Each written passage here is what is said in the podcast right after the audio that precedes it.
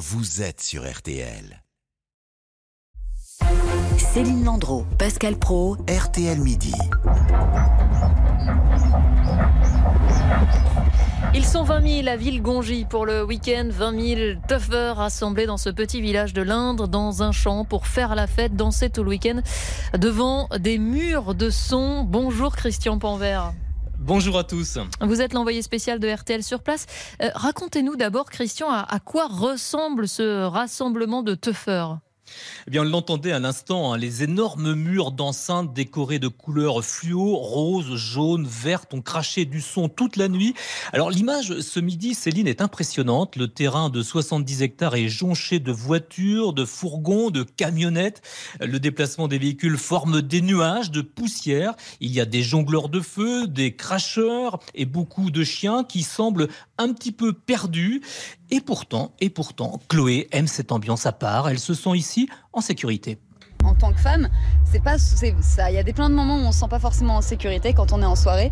Et quand on est dans ce genre de soirée, moi, c'est le genre de soirée, les fêtes comme ça, où je me suis toujours sentie en sécurité parce que l'ambiance et les personnes sont hyper bienveillantes. Ça, c'est un truc hyper positif, je trouve, dans ce genre d'ambiance. Comment réagit la population locale Parce que tous ces fêtards sont arrivés là par surprise. Et c'est ça qui est étonnant, ce rassemblement n'avait pas été annoncé. Oui, c'est vrai. Et je peux vous dire, Pascal, c'est vécu comme un petit traumatisme. Hein. Beaucoup de teufeurs euh, parlent ici de bienveillance. Alors, ce qui énerve les habitants du village, mais aussi de la commune voisine, Frédéric, par exemple, il habite à, chez elle, c'est à peu près à 3 km. Alors, je lui ai demandé, tout simplement, s'il avait bien dormi. Très mal. Non, non, faut dire vraiment la réalité, on a très mal dormi.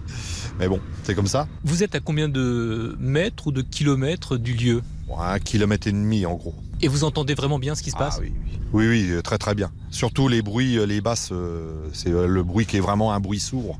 Et a priori, d'après ce qu'on a, parce qu'on a quand même des messages d'amis qui sont un peu plus loin, je dirais qu'à une quinzaine de kilomètres autour, ça s'entend toujours. Bon, certainement moins fort, mais ça s'entend bien. Disons que ça va être dur. si c'est quatre nuits comme ça à pas dormir, voilà, nous lundi tout le monde rembauche, c'est certainement ça. C'est plus ça va être la fatigue, quoi fatigue, effectivement. Et, Christian, on, peut s'interroger pourquoi le préfet n'a pas fait euh, évacuer le champ à l'arrivée des fêtards alors que euh, dans tout le département, ce type de rassemblement avait été interdit de manière préventive.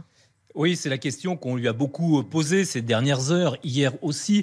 Écoutez, franchement, je crois que le préfet ne pouvait pas faire autrement. Il faut bien comprendre que le village de 109 habitants a été littéralement pris d'assaut. Imaginez-vous faire évacuer 10 000 personnes, des murs d'enceinte, des camions, des voitures. C'était vraiment un très très gros risque à prendre. Alors, je vous le disais, euh, je lui ai posé la question hier à Stéphane Brodin.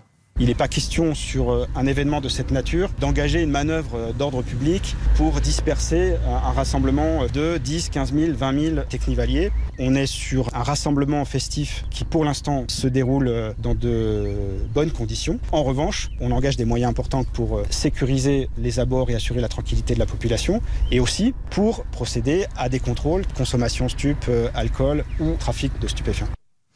Alors le préfet a préféré mobiliser toutes ses équipes. Il a mis en place un centre de commandement qui réunit les principaux services. Un poste opérationnel est installé d'ailleurs euh, tout près de l'endroit où je suis parce que je suis à la mairie. Euh, aucun réseau ne passe sauf ici. Des associations comme la protection civile sont eux sur le site. 35 bénévoles sont à pied d'œuvre jour et nuit. L'État va aussi euh, suppléer aux carences des organisateurs pour installer des blocs sanitaires et même apporter des milliers de bouteilles d'eau. Euh, si j'ai bien compris le préfet, c'est un rassemblement qui était illégal, qui était annoncé, mais on peut rien faire parce que ça serait trop risqué euh, de, euh, par exemple, débrancher la sono. Pourquoi pas? Mais après une première nuit de fête, Christian, est-ce qu'on peut faire un premier bilan? Est-ce qu'il y a des dégâts, des blessés? Alors la situation est stable, nous dit la préfecture. Les réseaux routiers sont dégagés. La protection civile a porté assistance à 86 personnes depuis hier, dont 35 cette nuit. Le poste médical avancé a recensé 18 euh, entrées, dont 11 cette nuit. Trois personnes ont été évacuées à l'hôpital de Châteauroux.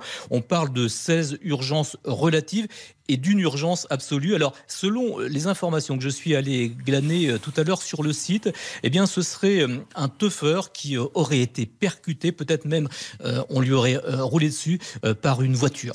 Et pour être complet, des contrôles ont été réalisés hier. Il y a deux gardes à vue pour délit routier et conduite sous l'emprise de stupéfiants. On compte aussi 23 verbalisations pour possession de stupéfiants. Merci beaucoup, euh, Christian Panvert. À Villegongy, donc euh, petit village de l'Indre, centre du euh, Technival, tout le week-end. Merci beaucoup. Dans un instant, RTL Midi, votre vie, on va s'intéresser au coût des animaux de compagnie, parce que c'est souvent très difficile de boucler les budgets. On en parle tout de suite. Votre avis compte. Venez l'exprimer sur RTL au 3210.